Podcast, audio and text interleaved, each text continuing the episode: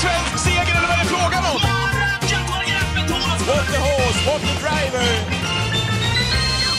Elitloppshelgen 2021 har precis passerat. Den har landat in och det blev Daniel Redéns revansch får vi väl ändå säga när Don Fanucci sett med samma skötare som till Propulsion, Elinor Wennerbring, inte bara passerade mållinjen som etta utan flög fram med sin flacka aktion David över upploppet. Det var otroligt mäktigt att se Don Fanucci sett löpa ut på det där sättet. Vilken prestation! Han landade in på 1.08,9.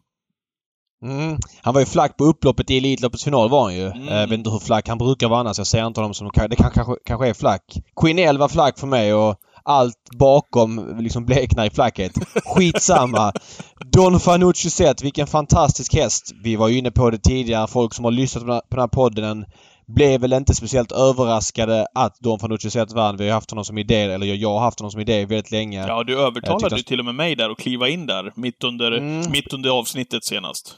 Ja, lucköppningen med Axén så klev Mm. du in. Ja, men det kändes ju jättefint. Örjan löste eh, försöket precis som man trodde att det kunde vara. Visst, jag hade någon idé om att han kanske kunde komma till spets i försöket men det fanns också en lugn dödens fanns ju också i, i liksom schemat och, eller i planen och det blev en lugn dödens så han måste in honom som tvåa till försöket. Sen i finalen ja, får en perfekt löpning. Sen går han alltså 1.07,9 sista 1200 meterna. Det går ändå i tredje spår i typ eh, 700 meter ish.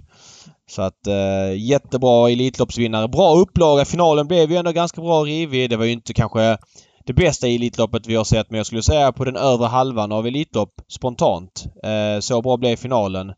Eh, ja. Jag är nöjd såklart efter en fantastisk helg. Vad säger du? Ja, samma sak. Eh, otroligt häftigt att följa, följa tävlingarna. Förresten, du som ändå var på plats där David, hur, hur upplevde du det? Eh, jo men det var såklart speciellt. Det jag var ju på, på British Crown semifinalerna på Solvalla i, i oktober förra året men innan det alltså är det den 8 eh, februari 2020 som jag var på V71 på Solvalla. På riktigt och ja men det var eh, lite glesare med folk. De hade avstånd mellan borden. Solvalla gjorde ett grymt arrangemang. Eh, det var ju lite spring mellan borden som det ofta är i en Elitloppshelg. Folk ska surra med allt och alla och där, fi- där fick man liksom lite tillsägelser till och från. Okej. Men det är ju en del eh, av det och jag tyckte folk liksom ändå skötte sig på ett bra sätt. Eh, Solvallas arena lite ringrostig på så sätt som att ljudet i kongressen till exempel där jag satt var väldigt lågt. Man hörde inte så mycket av intervjuerna. Eh, och ja men lite så här den här en minut i startmusiken var också lite låg så att själva liksom feelingen blev inte riktigt så bra för att man kanske inte har kört de här. Man har ju testkört det här innan ju men eh, som jag förstod det var det liksom ja, någon restart på grejerna som inte Ja, var som okej. det brukade vara för att man inte har kört det på länge.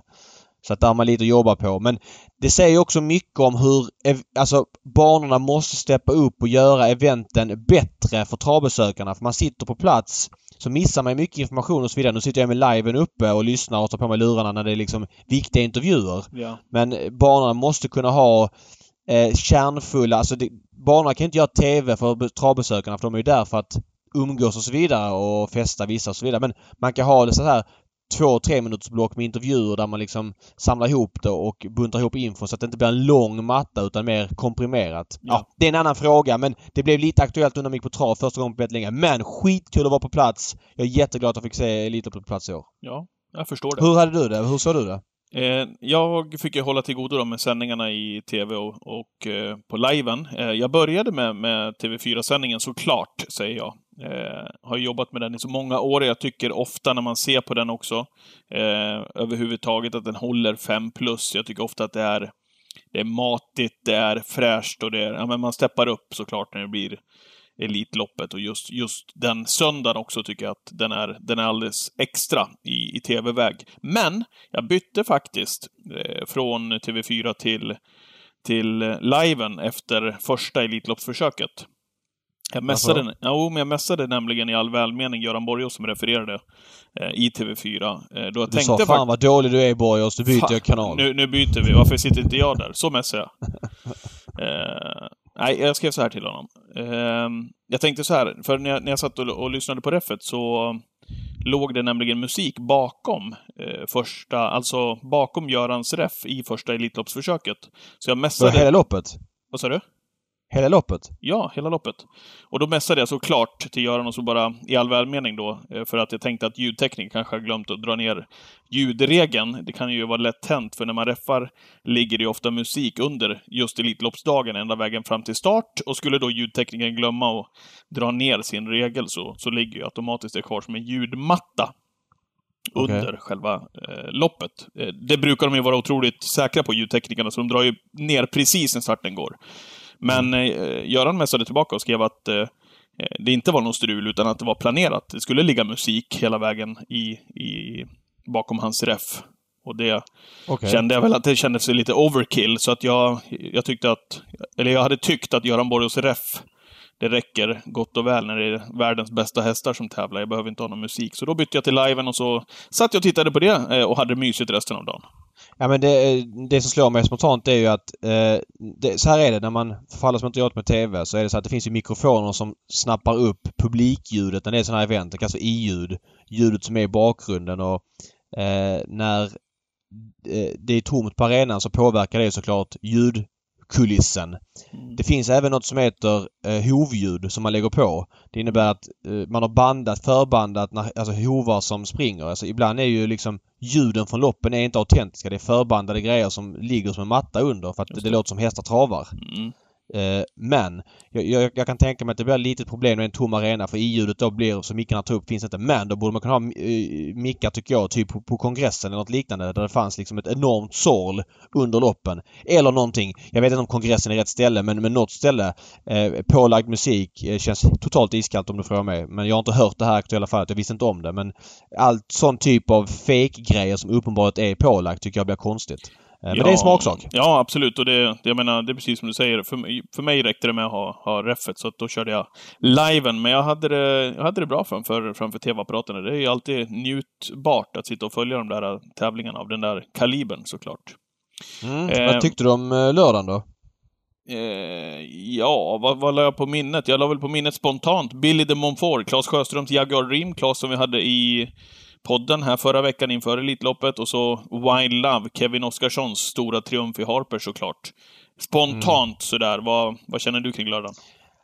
Eh, ja men det var väldigt fin sport båda dagarna såklart och eh, framförallt Jaguar Dream sticker ut för mig. Att han skulle springa 11 blankt från dödens och så intrycket i sista svängen när Klas ligger raklång. Det var riktigt häftigt och jag var lite inne på att Jaguar Dream var lite överspelad i loppet. Jag trodde att, inte att han hade keps nog att vinna.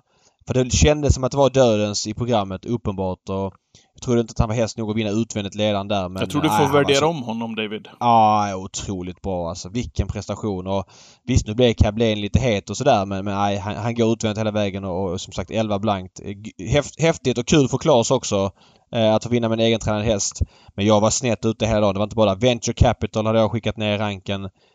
Nu fick den ett bättre lopp och det loppet kanske inte var så bra när Hal- Halo Am varvade på 15,5 och, och, inte kunde vinna. Eh, men Billy de Montfort var den enda bra vinnaren. Wild Love, jättedålig analys av mig. Eh, där pratade jag faktiskt med Christian Huselius på, på Solvalla och han sa att ja, han trodde på han hade fått upp hästen ska säga så han lyfte fram verkligen vinkeln att Bengt Simberg har ju tränat den tidigare. Och eh, nu har den kommit ner till Lindqvist och så vidare. Man får ju tänka på det att Bengt Simbergs träningsförhållanden förhållanden kontra vad eh, Anders Lindqvist har på Vincennes, det är lite skillnad. Eller på Grosbois menar jag, förlåt. Bra, ja. Eh, ja. Och att Anders liksom har tränat till henne, tuffat till henne rejält. Eh, det kunde man ju... ah, Det var en, bara en grej jag hade missat liksom. När han sa det till mig där gick det upp för mig lite grann så jag lyfte upp henne i rank. Eh, nu fick hon ju ett bra lopp och allt det där men jag menar att springa eh, över tre varv så måste du vara bra häst eh, för att vinna liksom en, en sån upplaga. Så att...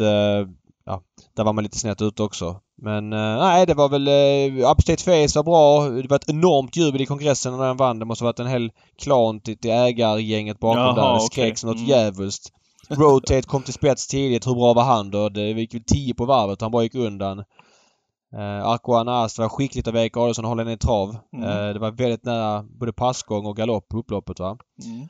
Men eh, nej, jag var totalt snett ute spelmässigt men det var häftiga prestationer och det var travtävlingarna det är som bäst liksom. Det tävlades och kördes friskt i loppen och kul att se Billy de Montfort liksom som man ändå 10 år, vinner inte så mycket lopp längre men tusenmetersbana och, och Solvalla och framspår, där var gasar man och hon gick undan på ett bra sätt och höll undan för Hevin Boko. Eh, också på ett imponerande sätt som hade fått ett bra lopp. Man kan tänka sig att Billy Moffort kanske är lite less på tävlandet eller så här kanske han tar sin bästa bit i slut men över tusenmetersbana funkar det hur bra som helst. Så att, jag tar med mig en rolig Elitloppslördag men det är ja. klart, när man är på plats, det var grymt och allt det där men, men det är inte samma sak som när det är 20-25 tusen. Så är det bara. Det, det är som genomsyrar hela eventet. Men det har vi vetat om och så var läget. Ja.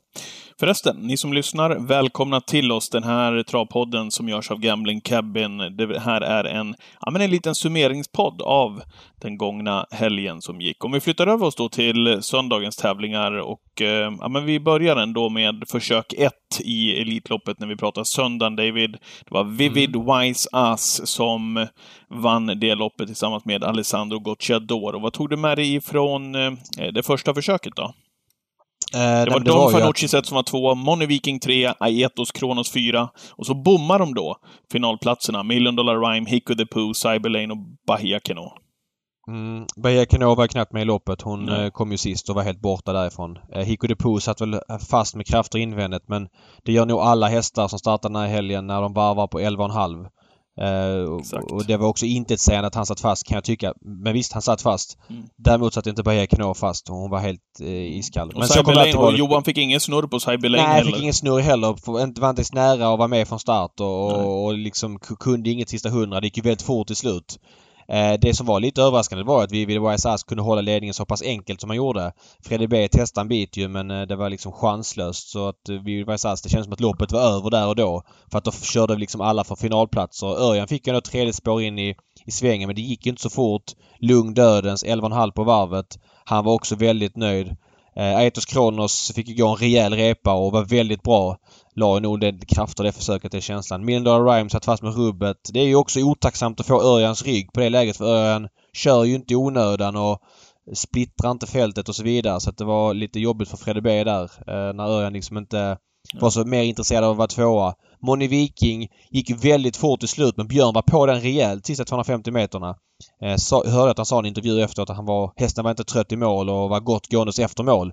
Men jag var inte helt förtjust i Moni Vikings intryck sista 250 och nu vet jag inte om det hängde ihop men han var också rejält eh, ja, men, ifrånsprungen av många hästar i finalen. Mm. Han blev ju favorit innan det var klart på ATGs pool eh, mm. eh, med 3 miljoner omsatt. Det var du skeptisk till? Ja, alltså så här. Jag sa ju det redan för någon. Jag fattade inte att han skulle vara så betrodd över kort distans och eh, han har gjort två starter över kort distans och visat att det liksom inte är hans likör. Många duktiga spelare som jag har respekt för trodde mycket på honom. Så det är klart att man tvivlar lite på sig själv. Vi pratade lite om det du och jag och ja. vi pratat om det på den här. Eh, man, man tvivlar lite, man blir lite såhär, fan kanske han analyserat fel men Eh, kan med gott samvete säga att om jag hade fel på lördagen i princip på allting kändes som så hade man ju rätt i Elitloppet i år. Bonnie ja. Viking eh, var en eh, trevlig färgklick i Elitloppet. Det var kul att se han funka men eh, nu vet jag inte om han inte var som bäst kanske men ja, han fick ändå ryggen på, på Don Fanucci sätt och han lämnade honom med tre, fyra längder kändes mm. som. Jag måste ändå riva av det här, även om jag tänkte återkomma till det eh, senare också när det gäller höjdpunkterna ifrån söndagen. Men när vi är ändå inne på Vivid Wise Aster, som vann mm. tillsammans med Alessandro Gocciador, så har vi varit på honom eh, i den här podden, i det här forumet, mm. många gånger. Välförtjänt också mm. såklart. Med eh, mm. yviga drivningar och allt skit som, eh, som har kretsat kring Gocciadoro och framförallt av styrningarna. Men han satt som en tennsoldat i väldigt många lopp. Jag skulle nästan säga alla lopp utan att eh, ta gift på det. Men han satt väldigt lugn i sulken över upploppen, eh, Gocciadoro, här i helgen. Det var ett perfekt fönster för honom om han vill nu ja, men visa att han kan köra på ett vettigt och snyggt sätt. Så att han, att han gjorde det den här helgen. Ja, och inte bara det. Jag tyckte det var nästan åt propagandahållet. Gocciadoros hästar för tre år sedan han vann sex lopp i Elitloppshelgen. De tog inte travsteg många av dem. Volnik Dukras och de här som inte travade men de bara sprang och sprang och sprang. Det kändes på någon vänster onaturligt. Jag vet inte, eh, kan inte peka på någonting. Eh, året efter kom han tillbaks till Olympiatravsdagen och då var de också så sjukt bra. Han hade någon häst som hette någonting Louise som bara sprang runt med Dollar Rhyme där. Jag vet inte hur många lopp den vann efter det. Alltså det var väldigt många som var toppade till de eventen.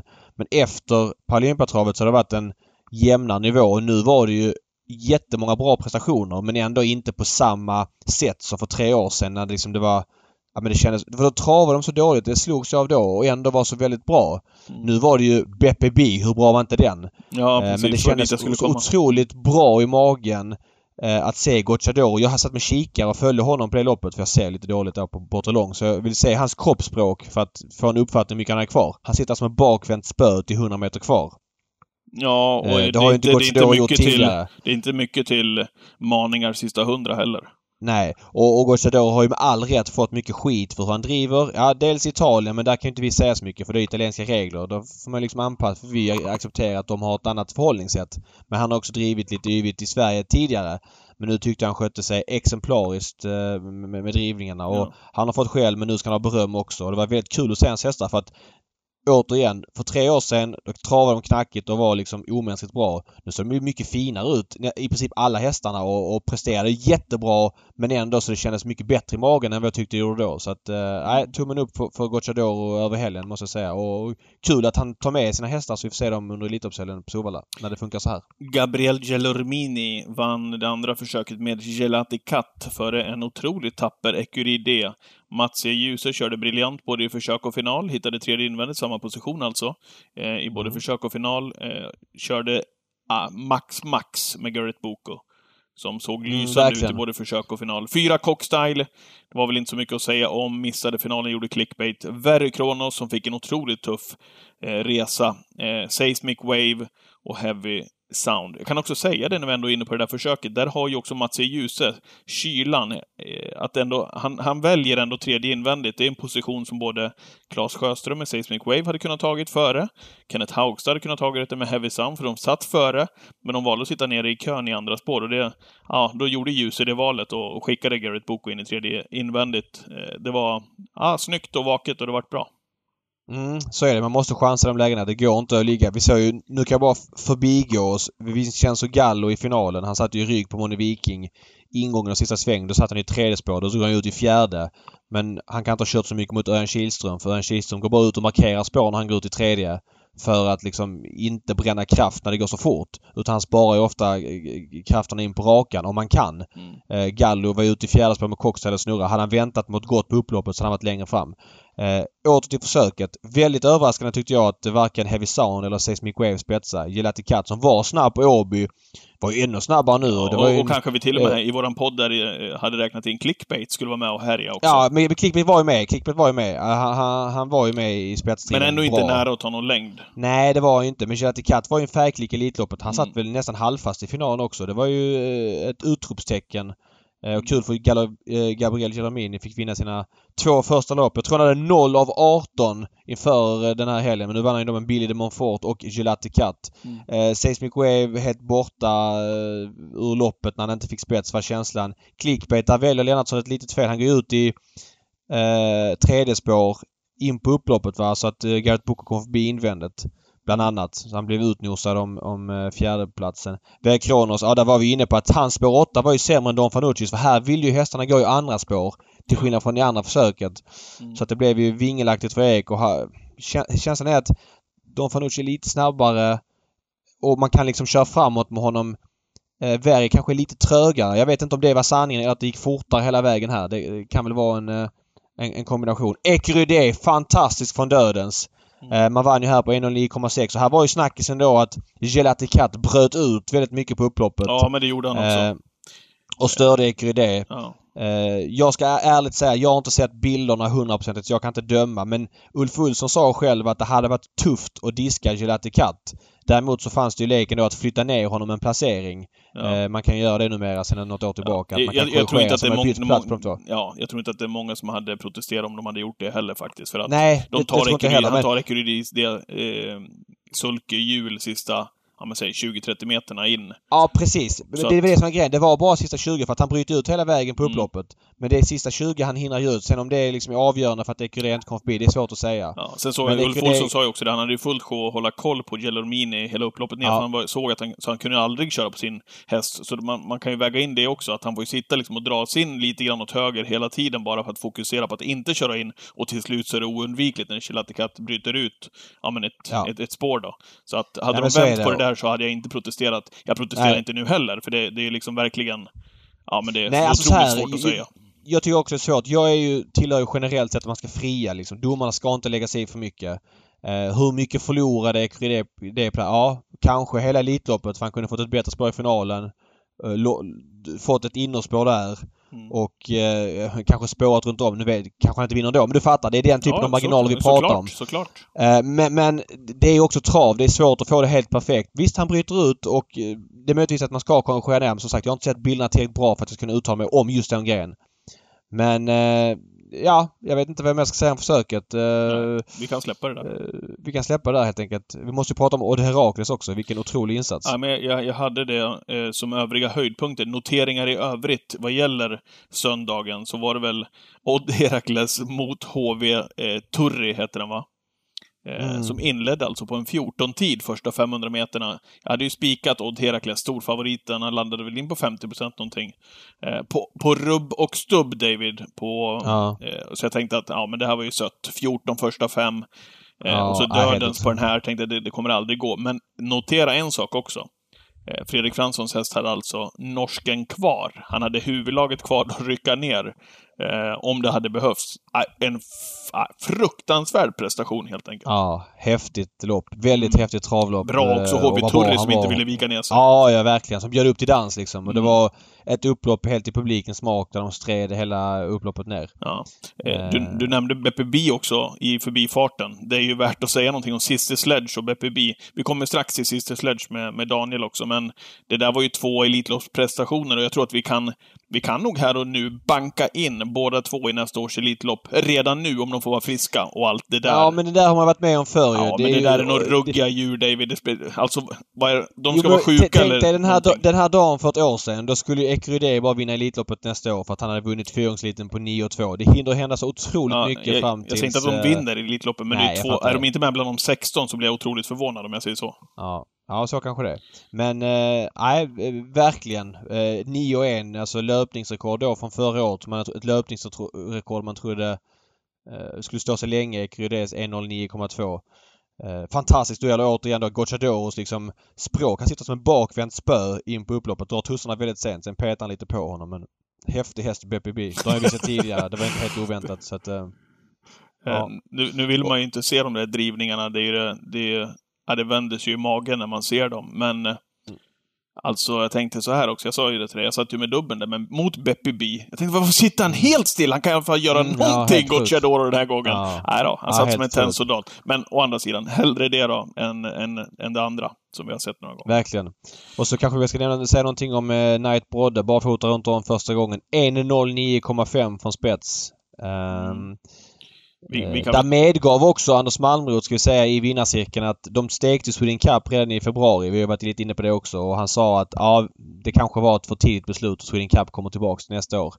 Eh, för det, vi hade nog hästar till det men vi visste inte i februari och vi var tvungna att ta ett beslut då. Så, och jag klandrar inte dem för det. Men det är väldigt skönt att de ser på att Sweden Cup som, som koncept Mm. eh, mest troligt eller är tillbaks till 2022 års Elitlopp och det tycker jag är en given start på Elitloppslördagen. Mycket hellre än de här speedracen. Eh, Jag tycker Sweden Cup eh, försök 1, 2, 3 när de börjar på lördagen är fantastiskt. Eh, det hoppas jag att vi, vi får tillbaks igen. Vi måste väl säga något ord också om Usain Tull som vann på 1.09,8 mot en otroligt tapper Dark Roadster. Ja, Ja, eh, vilka- och vilka hästar var de där att som Cacchiolo sa att han hade krafter kvar där ju. Mm. Med, eh, med Usain Tull. Och sen har vi inte nämnt eh, Treångseliten. Eh, där vi fick en 80-oddsare. Nej, precis. Vad hette den nu? Måste gå tillbaka och se vad den hette. Love... Någonting med Love You någonting. Den hette... Vad fan hette den nu? Sorry, den hette, hette Love You Too. Love You Too, ja. Misha Brower, vilken sköning i vinnarcirkeln.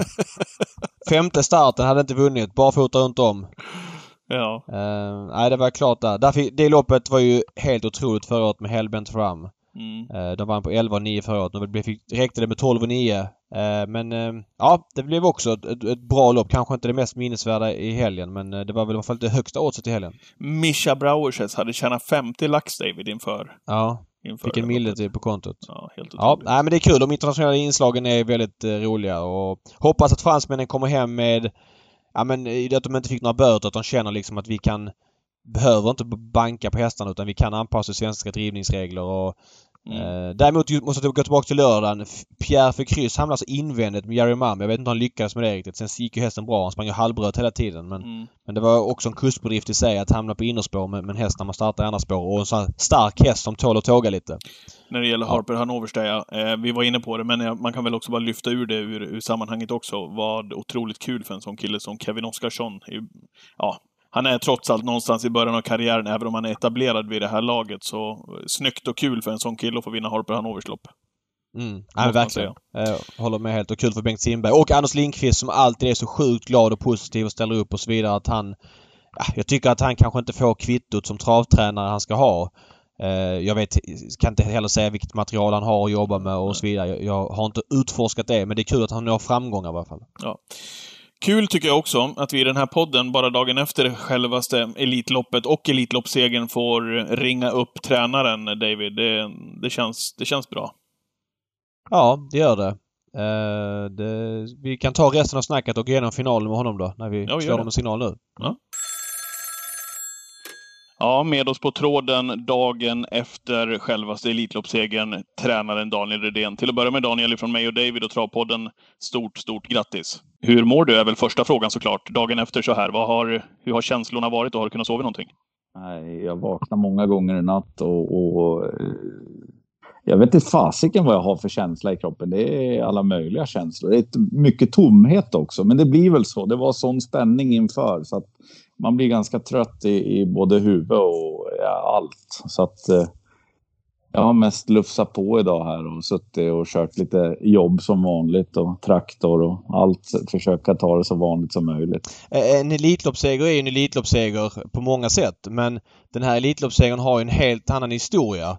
Eh, senast du var med i Travpodden, eller du, ja, du var med då några veckor inför Elitloppet förra, veck förra året och då var det ju snack om Propulsions vara eller icke vara. Man kan säga att det har runnit lite vatten under broarna sedan den dagen.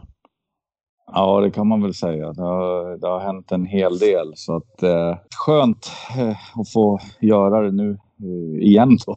Och, och eh, det, var, det var mycket känslor igår. Eh, nu har jag ju landat i det hela så att eh, Ja, det var så otroligt stort på alla sätt och vis. Om vi pratar lite helg, jag tar det från början. Dina hästar i lördags. Eh, jag ska absolut inte säga att de var dåliga. Eh, jag ska säga att någon kanske var någon meter sämre än vad det var. Typ Deal Dansett kanske. Kanske att man trodde att Magnificent Thomas skulle vara lite bättre. Double Exposure gick ändå 9-9. Kanske inte riktigt på topp. Vad kände du om dina hästars prestationer där? Ja, nej, men det var ju klart att man var det. det, det blev ju att man fick analysera lite extra på kvällen på lördag kväll. Eh, hur mycket sämre hästarna var än vanligt. Och det fanns ju orsaker till en del och en del kanske gick maxat. Det är en otrolig helg alltså. Det är så många som har toppat upp sina hästar just inför det här och alla vill vinna. Så att, visste vi, hon, var, hon är inte i toppform än och hon kutade 9 och 9 med åtta sista 800 tror jag ut i andra spår. hon har inte mer i sig just nu så att eh, Born Unicorn gjorde också ett rätt bra lopp så att eh, det fanns eh, ändå lite positivt sådär men sen kanske det saknades några procent i vissa. Då blir man ju orolig och man börjar analysera om och, och hela tiden men jag landade ändå i att eh, hästarna på söndagen hade jag lagt upp ett schema så långt innan just för dem eftersom Elitlopp är ju ändå det viktigaste eh, som kommer för de här hästarna den här helgen. Så att jag, jag var ändå ganska trygg på söndag morgon och Fanucci var som man skulle vara. Jo men Fanucci var ju, eh, han var helt okej okay på Umeåker men det var ju inte alls samma som igår. Var du trygg med inför den här helgen att du hade liksom fått fram honom dit du ville? Jo men alltså det var ju, jag har ju haft en plan för några starter sen att vi skulle gå för Elitloppet och då fick jag ju feelingen av att jag måste eh, träna om lite tyngre och sen eh, två veckor ungefär innan börja lätta upp sådär. Och det blev ju precis så. Allt var ju maxat fram till torsdagen när jag skulle köra sista jobbet och eh, onsdagen kommer ett hällregn utav dess like. Jag hade dressat upp eh, med material, nytt sommarmaterial här på sanden och det skulle bli så kanon. Och det bara flöt på torsdag morgon och jag fick hyvla av allting bara i panik. Så, men då fick jag ju lite fäste i banan så blev jag ändå ganska trygg. Men jag kunde inte köra det där toppjobbet jag hade velat köra. Nej, okej. Okay. Men jag var ändå så confident att måndagsjobbet var så bra. Att mm. där fick han det ordentligt på den här nylagda banan. Men, men hur mycket av det där som du säger nu Daniel och beskrev alldeles nyss här när, Dan, när David sa att det har runnit mycket vatten under broarna för dig. Eh, hela stallet där kring eh, Propulsions seger i fjol som inte blev någon seger för dig och Elinor Wennerbring som sköter. Hur, hur mycket av det hade ni med när ni åkte in till Solvalla den här gången? Ja, men jag, tror, eh, jag tror att eh, vi hade allt under kontroll. Hon har varit med om det här så mycket så hon tog det rätt bra och jag höll mig i min egna bubbla nere i vårt egna stall där. Och det var ju detention barn så de var där uppe. Jag försökte inte vara där så mycket och peta. De, de får, eh, skötarna kan det där bäst själva. Jag ska bara vara på banan och värma och sen fixar de. De ser till att hästarna mår bra. Ja, vi... Det var väl mest efter allting kom. Det var ju, det var ju då det kändes som mest. Men berätta, vad var det då som flög, som framförallt liksom gick igenom dig då? Nej, men det var ju det kändes ju, det kändes ju mer att man hade proppen i sig än sig själv. Så det var, det måste man ju säga, så är det ju. Eh, det var mycket minnen. Man har ju levt ihop med en häst i fem år och åkt land och rike runt med den hästen och så händer allt det där som hände och sen får man vinna ett lopp. med en häst som vi har fött upp själva och allting exakt samma lopp året efter med samma konstellation. Det blev, det blev mycket alltså som for i huvudet. Jag måste fråga där, försöket, blev det exakt som du ville? Ja, ja, i efterhand där jag stod och såg sista sväng så tänkte jag han sitter ju sådär som man brukar göra Örjan och det ser okej okay ut. Sen på upploppet då står man snett bakifrån. Jag trodde liksom att, ja, vi trodde att eh, var han tre eller var han fyra?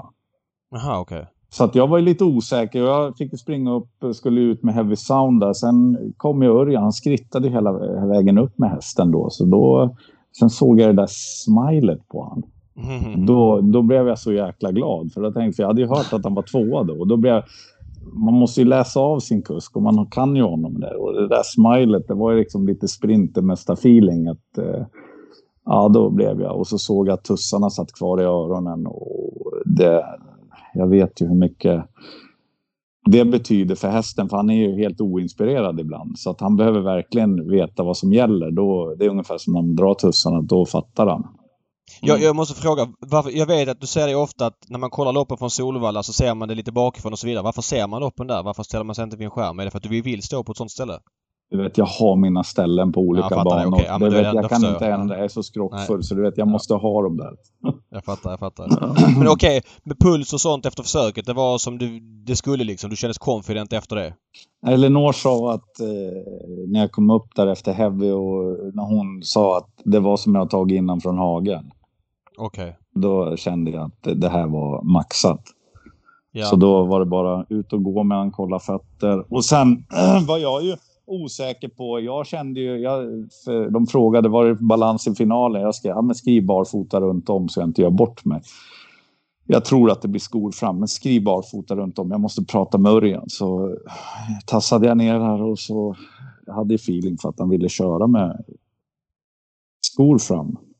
För han såg så nöjd ut efter försöket. Så kom jag in på omklädningsrummet och då var han där och så då blev han så där lurig i blicken igen så började han viska och så sa han jag tror vi kör barfota. Bra, jag har en bra feeling. Okay. Alltså, ja. ja. Det där är ju häftigt. Jag, jag, jag hörde Micke Nybrink sa det i, i studion. Jag kan faktiskt även om det är otroligt skickligt som, som yrkesman att liksom känna av det där du och Örjan, att ni rycker skorna, sätter på boots fram och allt det där, att det är en konst i sig. Så blev jag så glad också när Micke sa att ja, men jag skiter nästan i vad han gick med för balans. Att det var barfota där. Det var hästen. Det var Don Fanucci sett som vann Elitloppet. Visst, han gick barfota, men det är hästen som ska hyllas. Men det där är ju ett jäkla vågspel alltså. Det var ju någon som sa också att ja, men travade han 100 över upploppet? Det var väl precis, alltså det gäller att hitta balansen där. Precis balansen, att springa så fort som möjligt utan att, ja, men utan att galoppera. Ja, ja det, var ju, det var ju precis. Det var inte att han klarade viktmässigt, men det blir ju annorlunda och han, är ju, han har ju mycket passgång i sig i blodet. Mm. Och, och, han blev ju väldigt flack i gången så att det, det, var, det gick nog otroligt fort alltså på upploppet och, och lyckas. Men det är, det visar ju att det är hästen som gör det. Han höll ju ihop det. Han visste exakt vad mållinjen var. Precis när han slappnade av efter så kände han att nej, nu, fuck it, nu har jag gjort något. Så att då galopperade han. Så att, det är så härligt med honom. Och sen efter loppet så blir han bara coolare. Det är en sån speciell häst. Han bara, han bara blev coolare och coolare. Han, som Örjan sa, ringde och sa idag, alltså, till finalen, då bara var han hur cool som helst. Ungefär som köra ett tredje hit också. så blir det bara ännu bättre. Det är ju så läckert Daniel, jag vet inte om du kan beskriva det på ett bättre sätt, men när man ser honom ifrån sidan när ni hade lättat honom nu som ni gjorde till finalen. Så liksom med hans aktion, när han väl skjuter det på bak så ser det ut nästan som att han flyger liksom i, i flera meter innan han sätter ner nästa hov liksom. Jämfört med de här som har lite mer rundare gång. Ja, ja, han är väldigt speciell och jag såg idag, jag satt och tittade på hans morfar, Western Terror, som var ju en väldigt bra pacer. Alltså de är två, det är två kopior. Hade det inte varit passgång så hade det varit, man tror att det är Don Fanucci fast det är passgång. Alltså de är så lik varandra. Så att, Hur, hur, är han, hur är han storleksmässigt som individ? Är han normalstor eller? Han är normalstor, han är väl eh, 61 kanske, skulle jag tro. Mm. Du, jag måste fråga en sak till om loppet där. Eh, för att Örjan fick ju andra ut och det var väl bästa möjliga väl i princip efter start. Sen, sen tyckte jag det var bra för honom att Aetos Kronos var i tredje för att Aetos Kronos kunde ju blocka Moni Viking från att stöta ut Örjan ganska tidigt. Hur såg du på Örjans taktiska val och hur liksom, vad hade du förväntat dig av loppet? Hur ville du att det skulle bli kört? Nej men alltså det blev ju maxat. Först svor jag ju ganska kraftigt när jag valde fel kula där och tog Ja. två. Mm. Men i efterhand, det blev ju perfekt ju. Så han kunde backa ner bakom och det, jag brukar alltid hävda att det är någon mening med allting och det var det verkligen att jag tog tvåan där. Så att, och att Aetos kom och låste upp för de andra. Det Ja. var också maxat, han kunde bara sitta kvar där.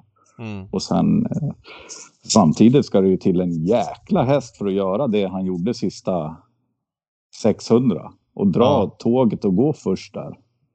Vad var Det är din som känsla man- i sista sväng? Ja, då stod jag och såg han live. Då tänkte jag, börjar han bryta utåt nu igen? Börjar han bli så där valpig att han ska springa hem här? För det såg lite vingligt ut. Ja. Men sen bara på något steg när han gjorde någonting med tömmarna Örjan, då bara var han där igen. Så då kände jag att fan också nu, det, han har krafter kvar också. Mm. Mm. Det är ju sällan man ser om man beskriver en, hans resa där också, Daniel. Och du David som var med på tåget där med Don Fanucci sett. Vi får ju faktiskt bara backa bandet till 2020 och 12 april. Det är ungefär drygt månaden. En och en halv månad. Eller ett år och en månad innan han vinner Elitloppet som han vann klass 2 på Romme. Därifrån spår 10 där. Eh, alltså den resan på den korta tiden, den är ju exceptionell. Vad, säger, vad, vad tänker ni kring det? Ja, vad ska jag säga? Den är ju, den är ju alldeles galen. Med tanke på att eh, starten innan Romme, då åkte jag ju hem efter värmningen för jag var helt besviken för Ja, på Örebro. Ett vanligt kvällstrav och han blev så utdömd i liven för att han värmde så dåligt. Och jag hade glömt Mm. bort att det var Fanucci hur han var året innan. Jag var ju, det var en vanlig tävlingsdag. Jag hade inte så mycket fokus. Så när jag kom till Örebro så kom jag ju på att vad fan, det var ju Fanucci som... Eller kom till Arboga var det. Skulle, Mm. och då var det Fanucci, han gjorde ju så varenda värmning. Han galopperade hela värmningen som treåring. Så han tog sig samman till loppet. Så när loppet gick, då var det ju inte ett felsteg. Eh, Jag hajade ju till, det var ju någon V75 direktsändning när de hade så här eh, årets derbyhästar typ kanske i februari-mars och då hade du typ messat Per Skoglund i sändning eller något liknande och sagt att man ska inte prata om Don Fanucci sett. Eller om det var inför årsdebuten där, jag vet inte exakt. Och då gick Det det, var- upp för mig att, ja. Det, det var nog efter Örebro-starten. Okej, inför Romme där. Ja. Eh, Då, då kände jag att... Eh, nej, men alltså, den här hästen har så mycket i sig. När det väl släpper till, då kan det nog släppa till. Så jag, jag skrev ju lite med... Eh, Såklart, lite på skämt. Ja, ja, men såklart, exakt. såklart. Men, men lite allvar också. För att jag Ja, ja. kände det jag kände. Och sen att det blev så jäkla bra. Eh, det var ju lite kul ändå. Det var lite kul också för att det gjorde ju att när du hade skrivit det så snappade jag upp signalen. Det gjorde att jag spikade Don Fanucci sett den Rommelstarten och vann en och en halv, en och en halv Ja. miljon på V75. Så att, Ja, eh, oj. Ja, så att, Ja, det, det, man har en rätt speciell relation till den hästen kan man säga. Det, dels efter Elitloppet också men ja, det är ju de små tecknen som gör det. Men eh, om vi pratar lite framtid med hästen och det jag vet att det är svårt dagen efter och så vidare. Men vi pratar liksom långsiktig matchning. Vad, vad tänker du dig? Idag var ju första gången eh, han var hingstig. Alltså han vet att han har gjort något jättebra. Hästar Okej. känner sånt. Så han började skrika på sin boxgranne och liksom stå och hingsta upp sig mot honom. Han har aldrig gjort. Han har ju varit som ett lamm den här hästen här hemma. Så att eh, rätt kul att se hur, det, hur de växer, hur tuppkammen växer på dem när de känner att de har gjort något riktigt bra. Så att bara det är ju glädjande och sen, nej, vi får se matchningen nu. Jag vet faktiskt inte om man ska backa upp bandet lite och kanske gå för ett Prida med Rick också nu när han, eh, han är stark också. Och ja. får han behålla sin speed, han är en otroligt speedig. Men, men när du tänker så Daniel, backa upp bandet och, och Prix Amerik, innebär det att du tar det lugnt, lite lugnt, lugnare i sommar då? Eller att det är liksom ja. redan nu du behöver börja planera för det då? Nej men alltså det här var en jäkla urladdning alltså. 8 och 9 i en final, det är eh, starka papper och bara köra vidare. Det känns som att jag måste backa tillbaka lite och liksom man får inte köra på rött på varvmätaren hela tiden utan Nej. Eh, jag vill hålla en jämn fin form och jag vill ha lång eller karriär på honom så att eh, jag kommer nog backa tillbaka lite i träning och bara köra lite lugna jobb nu ett tag. Mm. Men alltså, inte planera någon start. Men typ jubileumspokalen, om allt är som det ska, kan vi räkna med honom där tror du? Nej, kanske inte riktigt. Det får okay. vi se. Eh, det finns väl med på kartan, eh, absolut. Mina hästar brukar klara, jag tränar på ett annat eh, vis, jag kör inga banjobb så klarar det gör han nog. Men det beror på hur, hur jag ska lägga upp det i framtiden. Med, om, det, om det kan tänkas att bli Paris eller inte. Jag fattar. Eh, måste även säga några ord om eh, Sister Sledge också. 1.09,1 i fyraåringseliten. Eh, jag tror det är det snabbaste stort någonsin i Sverige va? Eh, vad säger du om henne? Det måste vara det snabbaste fyraåriga stoet i Europa någon gång, ja. någonsin. Ja, det var något fruktansvärt alltså. Jag har ju trott mycket om henne och jag har ju fått, jag fick nog riktiga vibbar här i början när hon började släppa till i våras. Och hon la på sig vikt och tappade pälsen och det kom fram en helt ny häst Jag Bara tänkte fy fasiken och vilken travare. Så att, eh, sen hon ju visade i lopp. Jag visste att hon skulle göra en bra prestation igår men hur bra visste jag inte. Men eh, helsike alltså. Den där hästen kan bli nog hur bra som helst. Vad väntar för henne framöver? Hon har väl typ inga lopp att gå i. Hon har väl någon Norrlands eh, Grand Prix eller något sånt där. Och hon får väl tuffa runt i något mindre fyraåringslopp och, och, och göra där. Sen nästa år vet man ju aldrig vad som händer. Nej, det finns ju ett lopp där sista söndagen i maj som vi kommer att prata om snart igen och det kanske är hennes tur nästa år. ja, man vet inte. Man vet inte. Nej, jag fattar. Men när, när du säger sådär Daniel, man hörde på det även intervjun här efter den där fantastiska duellen. Det var en av helgens absoluta topplopp mot Beppy B. Eh, när, du, när du känner och tänker så här, jag fattar att du kanske inte vill säga det rakt ut, men känns det som att det, att det är värsta, värsta är Ja, det tror jag. Det tror jag. Mm. Det måste mm. jag ju säga. För jag har aldrig haft, jag har haft Delicious och de här och, och det är ju, hon är ju det facket redan liksom. Efter tre starter. Mm. Och, och, och, när vi köpte henne så köpte vi verkligen henne som fölmär. Och hon, hon, kostade 250 000 dollar, vilket är ett, ganska mycket pengar för en häst. Men hon hade tjänat 8 miljoner och det var ett jäkla värde i avel. Men ingen trodde ju på henne som tävlingshäst. Det var ju därför priset sjönk. För varför, varför gjorde hon inte det? Hon hade gjort det. Hon var väl ganska trött på slutet ja, eh, i loppen. Och det, ja, och varit med mot de bästa hela tiden. Och varit med mot pojkarna där och Hambletonian. Och, ja, hon hade testat allt. Så att, ja, det var en chansning. Vi skulle ju ha henne kvar i USA och betäcka direkt, men då fick jag ju kolla lite lopparkiv och fick jag någon känsla. Nej, jag tycker vi tar hem och provar i varje fall. Eh, ja. Mm. Det, och det verkligen vi kan inte behöva ångra. Nej, so far. Nej, nej. nej så det blev, det blev jäkligt bra. Ja, ja jätteintressant. Jag vet inte Patrik, ja, eh, när vi ändå har Daniel på tråden innan vi lämnar honom. Han ska väl få varva ner efter ett hektiskt mm. dygn här. Men eh, vi har ju V75 på Mantorp. Det kommer nya lopp och det känns i kontrasterna lite liksom så här eh, detaljmässigt att prata om det. Men det är ändå the show must go on på någon vänster. Så är Precis, det. och vi fattar att du inte har, har koll på loppen. Nej, det, det, det, det, är många dagar kvar men, men om vi bara liksom tar det för vad det är. Lipstick Toma, har du någon feeling där? Var hon lite sämre senast eller? Ka ja. Kallas hon läppstiftet i stallet förresten? Ja, ja. ja. Det, ja, det är underbart. Jag älskar det. Eh, men eh, du har helt rätt. Jag tyckte att eh, prestationen är helt okej, okay, men de var lite, det, det, saknades det lilla extra och det blir väl för långt mellan starten och hon hade inte riktigt kommit igång. körde ett skarpare jobb idag och hon kändes mycket vassare. Så att eh, jag tror att hon kommer studsa upp lite till faktiskt och, och det måste hon nog göra också. Mm. Eh, Bridgejumper har du också ut på V75. Vad har du för feeling där? Gick bra på Lindesberg men eh, fick ju möta övermakten och på en jäkligt dålig bana. Den var tung. Distansen nu tror jag är optimal och, och 1600, alltså det tror jag är perfekt. Så jag tror också han kommer studsa tillbaka lite och vara lite bättre än man var. Ja. Och sen har du ju även Mr Hercules ut. Eh, Mm. Jag måste bara fråga där. Där är jag lite kluven för förra året, det här är min gissning, du får ju säga om jag har fel. Då trodde jag att det var typ kullens absolut bästa häst. Sen blev jag lite halvbesviken där runt kriteriet. Sen studsade han tillbaka så vann Breeders men att det var liksom att du behövde dra skorna där. Sen så kände jag att du gick ut redan i, kungapokalen. Eh, kanske att, du vet vissa matcher är ju de som kanske inte ska vara som bäst på derbyt. Man tar kanske starterna på våren, typ Margaretas tidiga serie och då kungapokalen. Vilket fack är han i egentligen? Jag tror att det är en väldigt, väldigt bra häst. Det är att eh, vi kom snett på det förra året i kriterier var att han fick problem med munnen. Mhm. Eh, det kan låta jättekonstigt, men det är bara att titta några lopp där på sommaren. Han, inte, han vann något av men han sprang och krånglade i loppen och, och han var inte nöjd hästen. Jag kunde inte riktigt träna honom så jag ville. Jättemärkligt betedde han sig i ryggar och, och röck med huvudet och var inte alls... Nej, det blev, flöt inte. Och sen till eh, kriterier, liksom, det hade inte flytit på någonting. Nej. Och så fick han gå den tunga vägen och ingenting stämde. Men sen med det loppet och vi kunde trycka på lite hårdare så då blev det bättre. Så skorycket gjorde väl sitt också, att han höjer sig med det. Så är det. Mm. Och vad har du förväntningar på honom på lördag?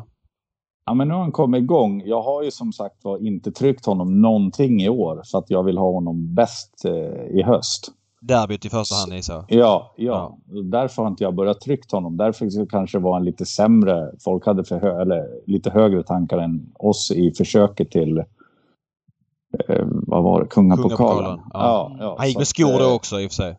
Ja, och jag ville liksom inte hetsa för att, att pressa. Visst, Kungapokalen är ett stort lopp, men det kommer flera lopp och man måste välja sina strider och ta liksom all in. Så att eh, nu med de loppen har han ju kommit. Han såg bättre ut senast igen och nu, vi kör barfota igen för att han, han rör sig på ett bättre sätt. Då. Fattar. Okej. Eh, måste även fråga Men Bram. jag tror inte att han är i någon topp, toppform fortfarande. Och det ska Nej. han inte vara. Nej. Måste fråga Bramling som ströks och kungapokalsfinalen. Han, eh, vad, vad var anledningen till det? Han fick ju in, eller nej det är så konstig historia. Så han hade en pinne i foten. Just det, som så var det. åkt in. Ja, så att eh, den är borta nu och, och det har tagit tid. Men idag joggade han för första gången och han såg väldigt löpglad ut. Så att eh, han är tillbaka. Okej, vad skönt. Ja. Ja, men vad härligt. Du Daniel, vi ska släppa dig med en fråga kvar här som jag har på, på en av mina favorithästar. Eh, hon är ju åtta år nu, double exposure. Tror du att de här loppen som hon har haft nu, att, det kommer, att hon är väl liksom på topp nu när hon kommer ut nästa gång? Och tänker du dig att hon tävlar på det här året för att betäckas nästa år? Eller vad är planerna för henne? Jo, nej, men vi, jag valde att vi ska tävla på med henne. Jag tror att hon kommer, med tanke på att hon kutade 9 och 9 nu och är, är inte riktigt på toppen. Hon har fortfarande en rejäl hydda att bära runt på. Eh, tror att hon kommer att få en bra sommar. Och nu när jag valde att ta Rödluvan och Golden Tricks till avel, så vi har så mycket märrar i avel så jag vill gärna tävla den här tjejen. Jag tycker om att åka ut med henne på trav. Ja men det, är också, det, det är också en grej. Det, det glömde, det var bra att du tog upp det själv. Jag hade noterat eh, Rödluvan men visste inte Golden Tricks. De går alltså till avel båda två. Hur tänker du bara runt det? Rödluvan var ju ganska dålig i fredags man vill ändå säga på Hagmyren för, att- för att vara Rödluvan. Ja, seg. nej, men, ja hon, hon känns så fin hemma i träning och nu har hon två lopp hon visar och känns inte alls lika när hon kommer till en travbana och då, jag tycker inte hon har något mer att bevisa och vi ska inte åka till eh, på trav med henne bara för att åka på trav. Alltså, Nej, eh, hon kommer göra sig fantastiskt bra som mamma och jag längtar efter hennes första avkomma. Ja. Vem går? Vem betäcks hon med? Jag vet inte. Eh, Jag har Nej, inte okej. bestämt det, men eh, det kan bli att hon åker till Irland och så fall betäcks med Propulsion eller så blir det någon här hemma. Jag vet inte. Vi har inte bestämt något. Jag bara får fråga, hur är det med Propulsions avkommor? Om du betäcker med honom, då får den inte starta i Sverige eller, eller vad gäller där? Jo, om den blir exporterad till Irland och, och importeras tillbaka så får den starta i Sverige. Okej, okej. jag fattar. Men om den är betäckt i ett godkänt land så... Ja, men då är det lugnt. Och Golden Tricks, vad, vad, vad, känner du där? hon ska ha Fanucci med hennes runda gång och hans flacka. Det kan ju bli något alldeles helvete snabbt som kommer ut. Men hur är det? Eh, Tappas han redan i år, Fanucci? Ja, ja, han har otrolig kvalitet alltså. Han är, Jaha, Al- okej. Alaska Kronos gick till avel. Tänkte hon kommer inte ta sig, för hon är lite stressad och nervös. Det tog en vecka vad hon dräckte med Don Fanucci. Så att, eh, jag är väldigt glad över det. Så vi har Okej, Twin så jag- Tiffany var dräktig häromdagen med Don Fanucci och Alaska Kronos och vi har en hel del till som är dräkter med honom. Ja, vad kul att ni tappade honom redan år. Det hade jag ingen aning om. Vilken Nej, vi grej. gjorde det i vintras så att eh, vi Okej. hade, det, hade en plan att han är ju bra så att eh, ja, det blev bättre Ja, igår. Ja, det kan man säga. Det blir jackpot för hela slanten. Mm. Ja, men jättebra Daniel. Stort, stort tack för att du var med och stort, stort grattis. Vilken otrolig revansch för din del personligen alltså. Jag, jag känner verkligen med dig och det som du har gått igenom sista året, även om inte det är utrett och klart, så, så liksom personlighet, alltså ja, vilken berg och dalbana på ett helt år och få kröna detta med liksom som du sa, samma konstellation, vinna Elitloppet och ja, göra det med en uppför, egenuppfödd häst och allt det där. Så stort, stort grattis! Skriver under på det. Skriver under på Ja. det. Mm. Vi hörs då. Eh, lycka, lycka till på lördag så, så hörs vi. Ja. Ja, Simma hej, lugnt. hej. Tja, hej, Hej. hej. Ja, härligt att få prata med Daniel Redén dagen efter Elitloppssegern. Ja, det hörs på Daniel att det har varit, det har varit mycket och det är nästan som man känner också redan nu att, eller så här även dagen efter, att det är svårt för honom att ta in det. Ja, men jag kan likställa lite grann. Det är inte alls samma story bakom det. Men kommer ihåg när Åke Svanstedt vann 2009 med Tova Palema? Då var ju i dynorna efter de här grisfösar-skandalerna, Kalla fakta-programmet och allt det där som hade gått och Åke hade en bojkott mot TV4 som startade där året innan och så vidare. Och när det pikade som värst liksom, att han inte pratade med TV4 och travsändningarna överhuvudtaget. Då gick han och vann Elitloppet och då sa ju Per Skoglund som då intervjuade på på eh, innerplan på Solvalla sa hur känns det att åka? åka? Så började han gråta då liksom. Och lite samma sak för Redén fast på ett annat sätt då såklart med förra året Elitloppsseger och hela nervsnittningsskandalen och vad det inneburit. Jag menar hur lätt är det att vinna ett Elitlopp? Det är ju skitsvårt och kanske inte får någon Elitloppsseger. Nu är han ju i början av sin tränarkarriär ska vi säga. Han är född 79 Redén så han är ung än så länge men att den kommer då åt efter, han får vinna det samma konstellation bakom. Det känns på någon vänster helt rättvist kan jag tycka och vilken jävla häst de har i Don Fanucci sätt. ja, det är helt sjukt. Har du någonting annat som vi ska stänga igen Elitloppsdörren med för 2021? Har du något Ja, braskande? Har du något, har du något nytt att komma med? Ja men det var ju lite breaking news där igår kväll att Ecurydé lämnar alltså Stall Hamre för att gå i träning till Åke Svanstedt. Eh, det var ju mycket snack om jubileumspokalen i år med den grymt fina femårskullen. Eh, nu säger Daniel Redén att det är inte säkert vi går ut där. Ecurydé ska till Svanstedt så han går bort. Det blir fortfarande ett grymt lopp såklart med Hail Mary kanske i spetsen och ett par Mm, men till. vilken stor profil som försvinner ändå. Ja, verkligen Ecurydé. Och det var kul att han funkade igen, Ecurydé liksom. Det var ju lite snack om, om honom där efter Paralympiatravet. Om man har hört lite folk säga ja, att han skulle vara halvslut. Och jag har själv lite varit inne på den linjen efter att fått Ja, information. men halvslut för att han gjorde en dålig, ett dåligt lopp, eller? Ja, men att han inte känns lika fin i träningen var information jag hade fått. Men jag lyssnade på någon intervju med Atle Hamre på travronden och han sa inte det. Eh, ja, det sägs mycket och snackas mycket. Hästen var, var i alla fall tillbaka och var fullt så bra som han har varit tidigare. Det måste jag ändå säga när man springer 9-6 från dödens i försöket. Sen pallade han väl inte döden sen i finalen. Det var väl lite tufft lopp kanske men eh, det blir spännande att följa honom i USA såklart. Men tråkigt för oss här i Sverige som inte får se honom i samma frekvens. Ja. Och med det David, så får vi väl säga så här till alla våra fantastiska lyssnare där ute att vi, vi kommer att göra lite eh, pauser här och där nu när sommaren kommer. Det har varit eh, mycket ett tag. Det kommer Ja. inte komma eh, podden varje torsdag här nu under högsommaren. Nej, utan vi gör så här. Vi kommer att komma tillbaks med podden i mitten på augusti och då är vi tillbaks varje torsdag som vanligt. Men nu kommer vi ta ett litet halvbreak till och från. Det är väldigt mycket nu. Jag har Franska öppna i tennis som jag ska följa. Eh, jag har ehm, Wimbledon. blivit pappa men också. Jag har blivit pappa och framförallt så har jag fotbolls-EM som också kommer och jag kommer följa travet på samma sätt som tidigare men med allt det här att göra en podd. Den här podden är inte bara att slänga ihop den utan det krävs lite förarbete och så vidare och jag behöver lite min, vi, be- eller vi båda två behöver lite mindre belastning. Så att vi kommer komma ut kanske inför någon grym travdag om det är någon V7 vi gillar med någon rolig jackpot eller att det är Mm. bra lopp eller så vidare. Kanske en, två gånger laddade. i juni och en, två gånger i juli. När vi känner oss laddade och hittar det. Kanske inte kommer på en torsdag. Eh, vi kommer självklart plugga V75 och V86 de gånger vi väljer att öppna system på spel och lekkontoret. Men även där kommer det bli lite mindre aktivitet de gångerna man känner att man står över typ en onsdag för att det är fotbolls-EM eller liknande. Ja. Så att eh, jag hoppas lyssnarna förstår men vi kommer tillbaks eh, med full kraft i mitten på augusti igen. Ja, verkligen.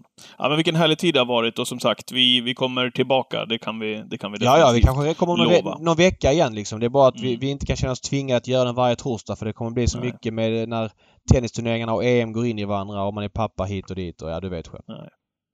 Ap- ap- Apropå det, grabben är ju snart ett år. Vad, vad har han fått för namn? Nej, han har inte fått något namn än. Han är inte ett år. Han fyller tre månader nästa vecka. Det blir ett Skatteverket får besluta om vad han ska heta. Det brukar bli bäst så va?